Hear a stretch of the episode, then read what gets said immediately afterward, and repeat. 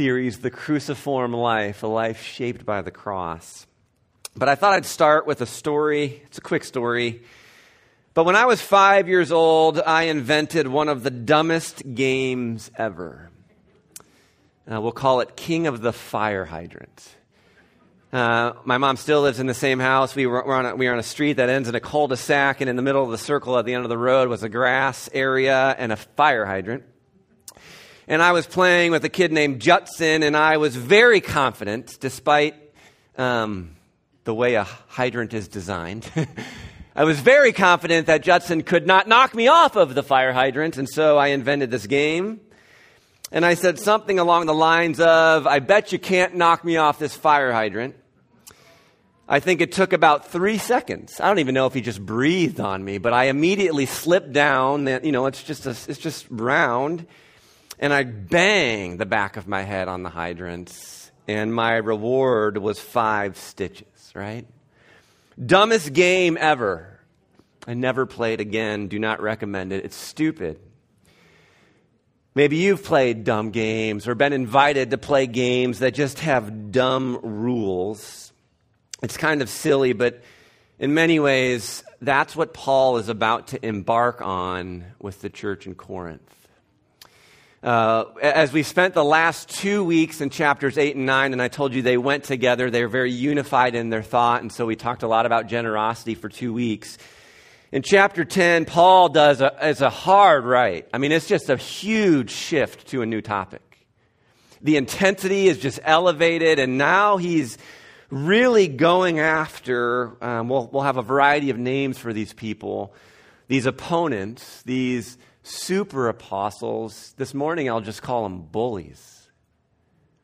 These people who have entered into the church in Corinth, and, and we're going to spend, I mean, really it's the next three weeks, and so uh, we'll only go so far with his argument this morning. I want you to understand chapter 10 because it gets us into it, but we can't go too far because chapter 11 is awesome. And, and so much of what is going to resolve comes from what he's going to say in chapter 11 and chapter 12. So we're going to kind of work our way through chapter 10 this morning. And then I want to do a little bit of a background dive as to why Paul views things this way. Where's it coming from in his life?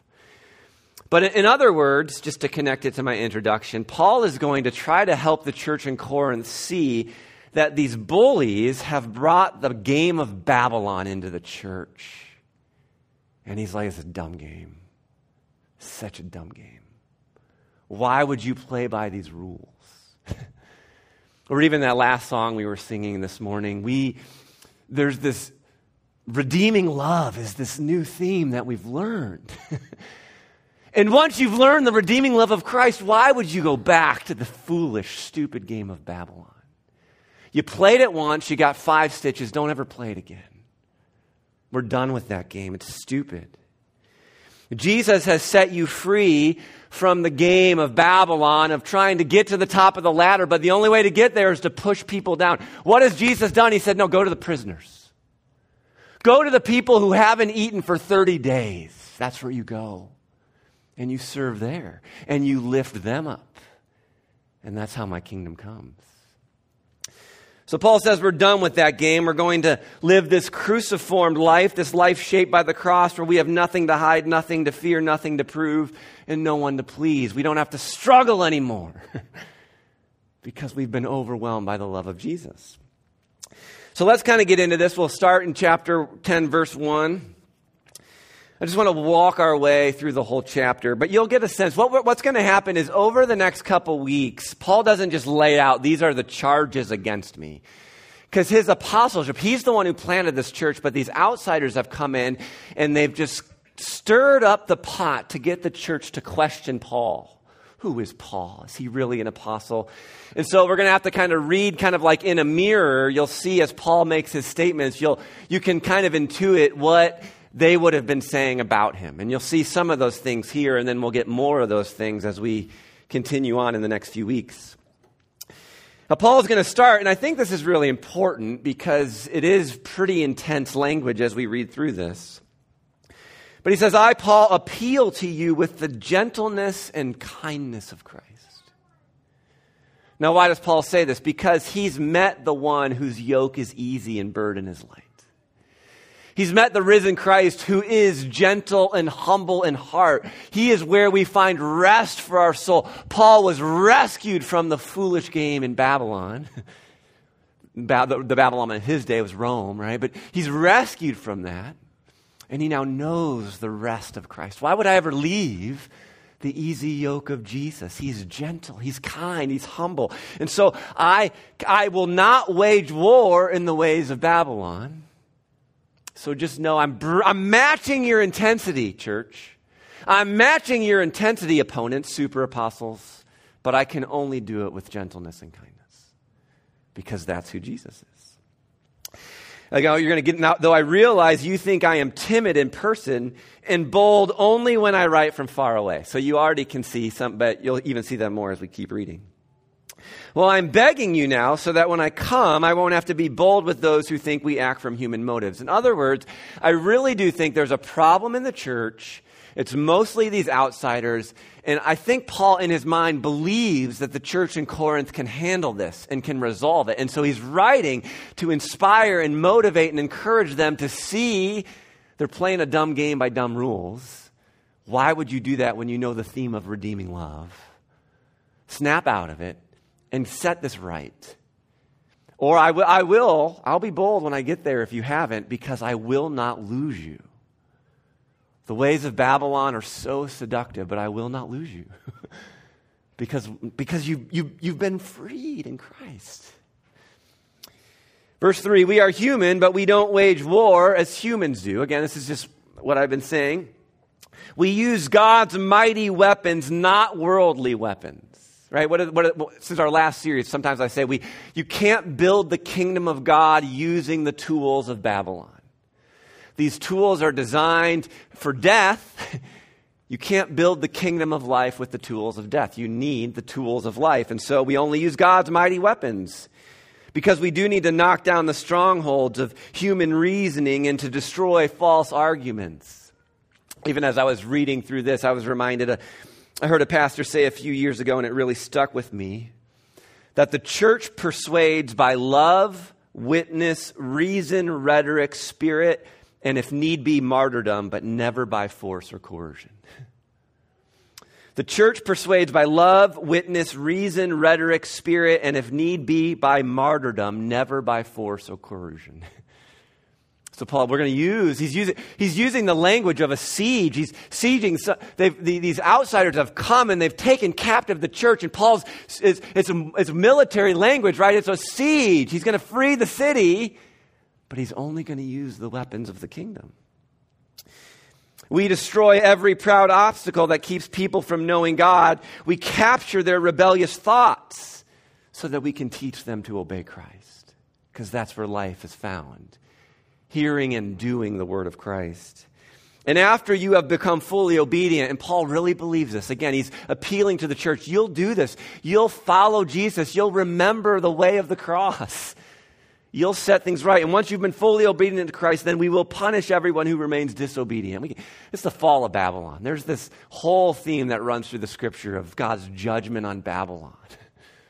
It's, uh, it's like decreation language. Babylon, in one sense, it falls in on itself. What happens when everyone tries to get to the top of the ladder? the ladder just falls over, right? I mean, Paul just knows that's what's going to happen. And that's why he's so concerned. This church is going to fall apart if you play Babylon's games, right? Verse 7 Look at the obvious facts. Those who say they belong to Christ must recognize that we belong to Christ as much as they do. So you're going to start to hear the defense that these outsiders, these super apostles, these opponents have been using to build up their case against Paul. I may seem to be boasting too much about the authority given to us by the Lord. Listen to this. But our authority builds you up. That, what, what do we do with the power God's given us? We build up. We lift you up. We take the role of a servant, of a slave, and we lift you up. What do these guys do? They tear you down. They're, they're flaunting their power. They're defending their power. We build up, they tear down. So I'm not ashamed of using my power because I'm using it like Jesus uses it. He's given me power and I'm using it to build you up. Look, I'm not, verse 9, I'm not trying to frighten you by my letters. Because here's some say Paul's letters are demanding and forceful, but in person he's weak and his speeches are worthless. We'll get into more of that in chapter 11, kind of unpacking this whole idea of weakness. But these people should realize that our actions when we arrive in person will be as forceful as what we say in our letters from far away. I'm not going to lose this church. Come on, church. Verse 12, don't worry. I love this. We wouldn't dare say that we are as wonderful as these other men who tell you how important they are. Again, you're getting, you're getting into the argument, right? But they are only comparing themselves with each other, using themselves as the standard of measurement. How ignorant. Paul would say that's as dumb as playing king of the fire hydrant. Why would you do that? Stupid. It's like playground like my dad's bigger than your dad. It's just like what what is the measurement and why what if we said all the way through from the first week in this series our standard of measurement is Jesus on the cross. Our definition of beauty is Jesus on the cross.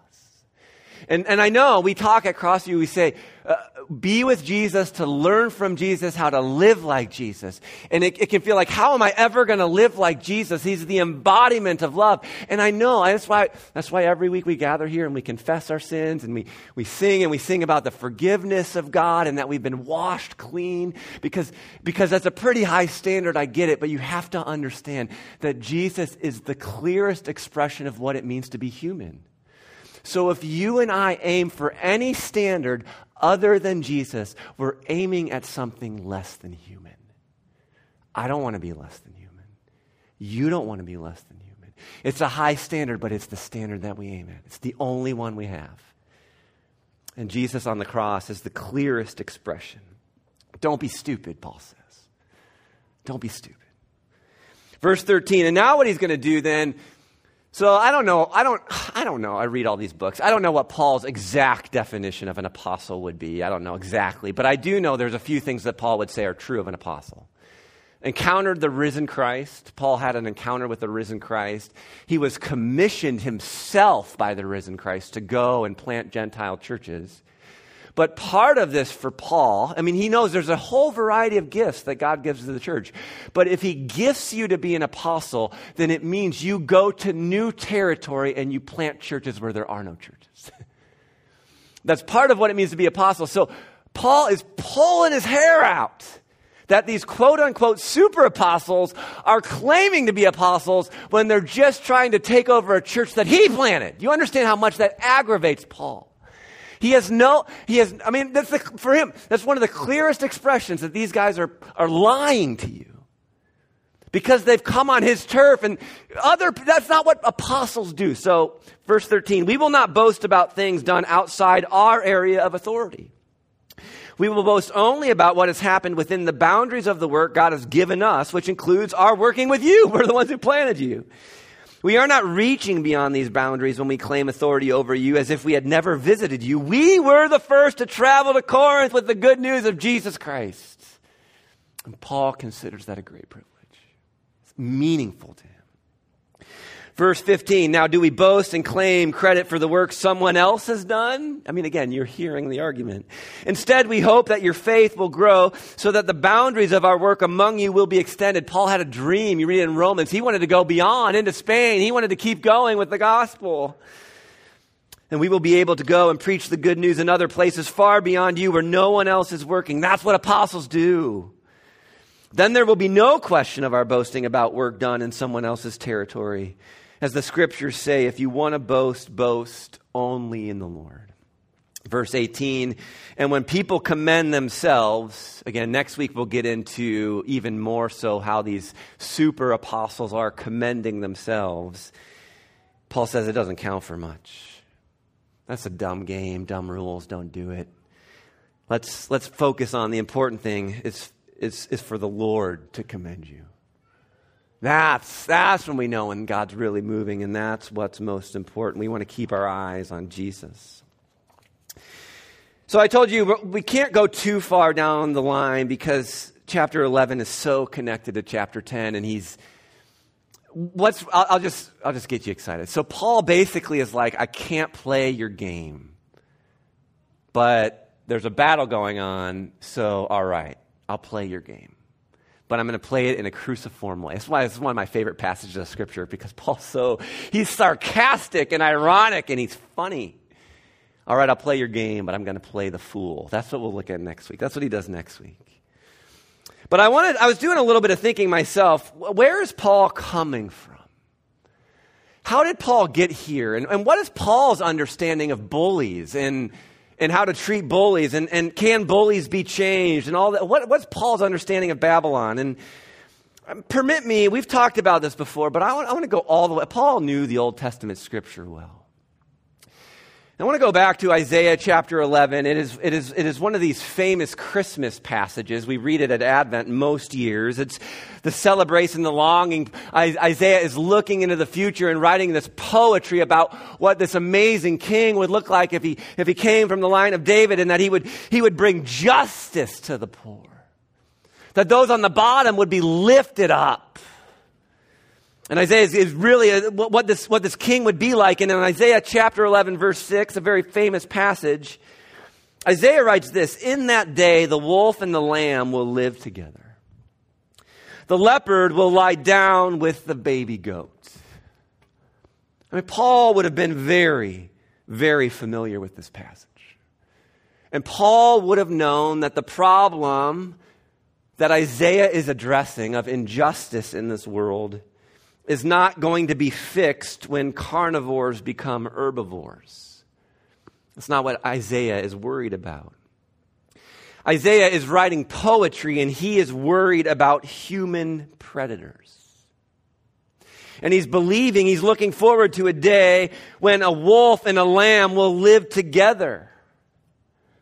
He's not worried about carnivores and herbivores because it's okay for beasts to behave beastly. It is not okay for humans who bear the image of God to behave beastly. That's not okay. And when this new king comes, he will change things and, and he is going to make us humane, his people humane, and we will care for everyone. And the poor will be provided for, and the exploited will get the fairness and justice they deserve. And this is going to come about. You can read Isaiah 11, the whole section, if you want. It's going to come about by the word of the Messiah. He's going to speak and bring about change in the hearts and the minds of the human beasts. And these human beasts, instead of behaving beastly, they're going to learn to be human, as Jesus teaches us what it means to be human. and the wolf will live together with the lamb. Now, Christmas, as Christians, we say Christmas is the birth of this king that Isaiah is anticipating. And so we would say the day that the wolf lives together with the lamb has come. And you may look around you. We just heard a story of what's happening in other parts of the world. You say, does the wolf ever really live together with the lamb? Is it possible? And Paul would say, it's so possible. Paul would say, I was the wolf. Paul would say, I was beastly. I took advantage of people. They feared me. Paul would say, I devoured lambs. I was there when Stephen was stoned for his faith in Christ. I went into the flock of Jesus and I dragged sheep before authorities and I imprisoned them and I put some to death.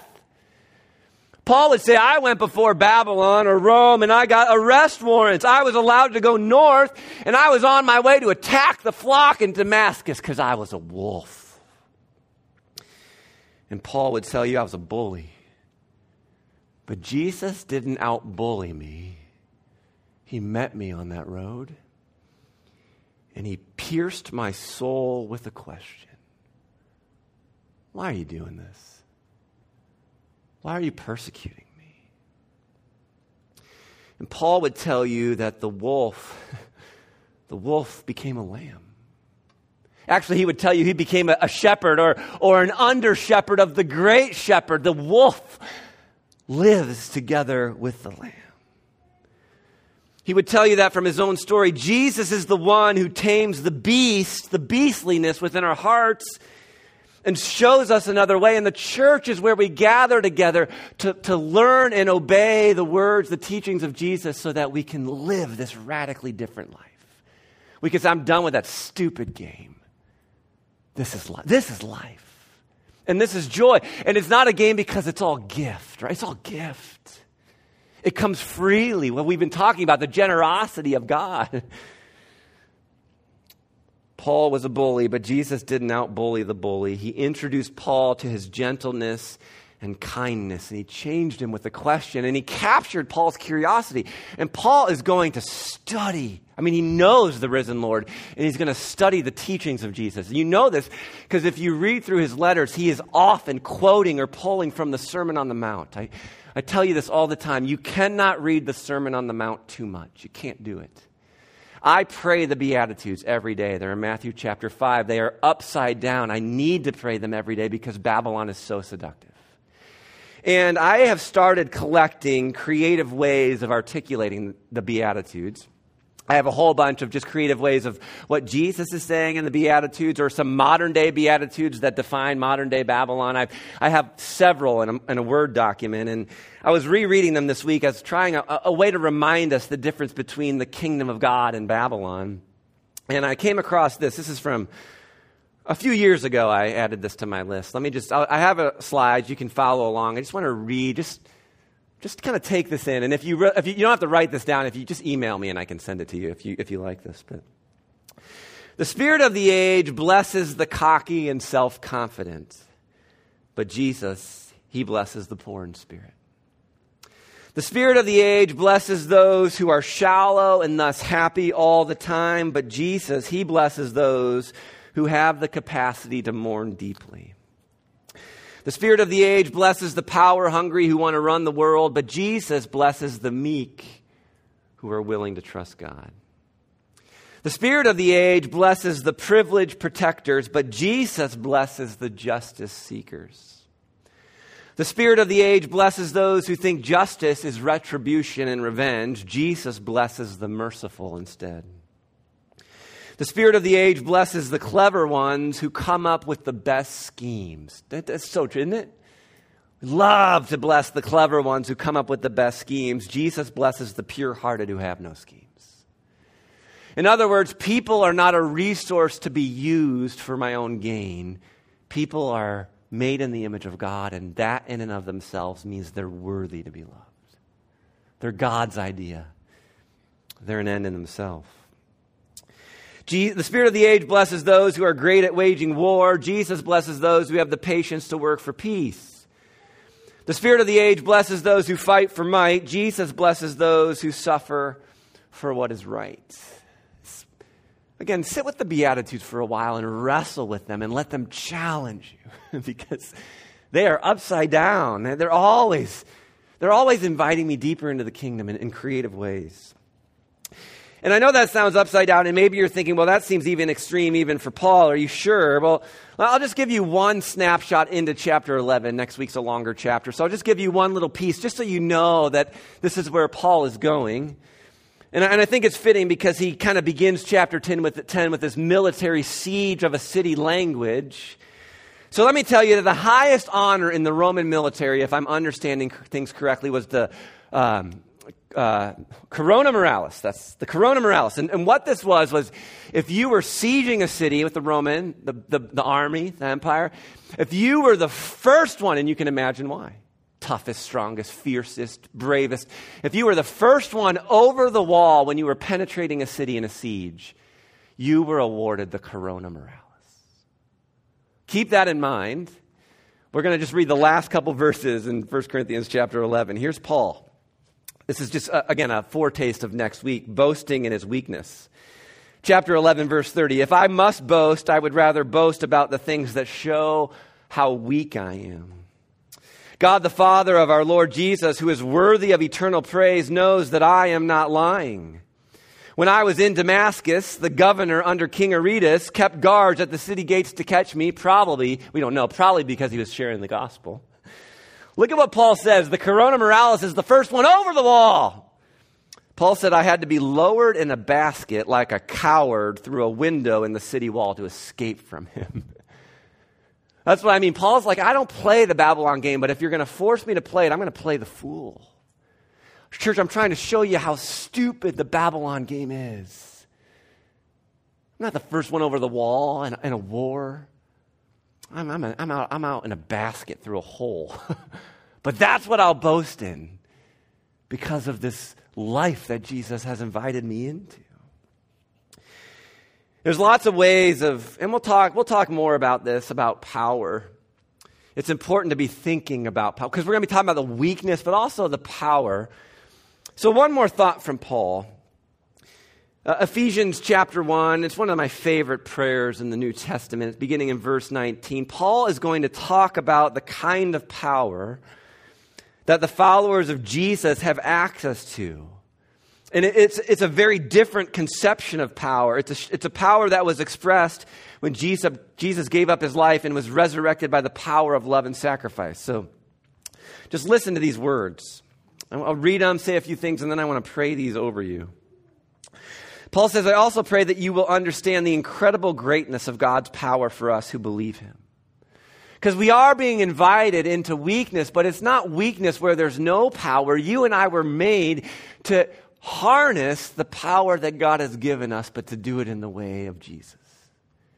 To use whatever power we have to lift others up, to bless others. Paul says this is the, what kind of power? The same mighty power that raised Christ from the dead. That's the power.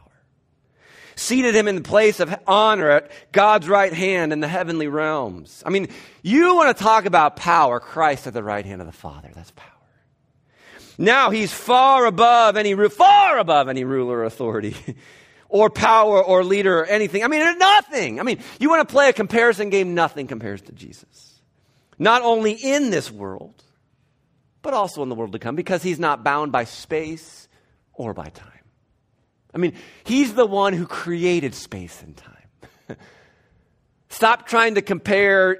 I mean, Jesus is, there's no one like him. Verse 22 God the Father has put all things under the authority of his Son, Jesus. And he has made him head over all the church. And again, in case you're missing this theme, for the benefit of the church. This is where Paul has learned this. God didn't do this for himself, he did it for the benefit of you and me. Unbelievable power to serve you and me. Verse 23, I love this verse. I've been actually revisiting this verse more and more lately just because I think it's so profound. I mean, just the church is his body.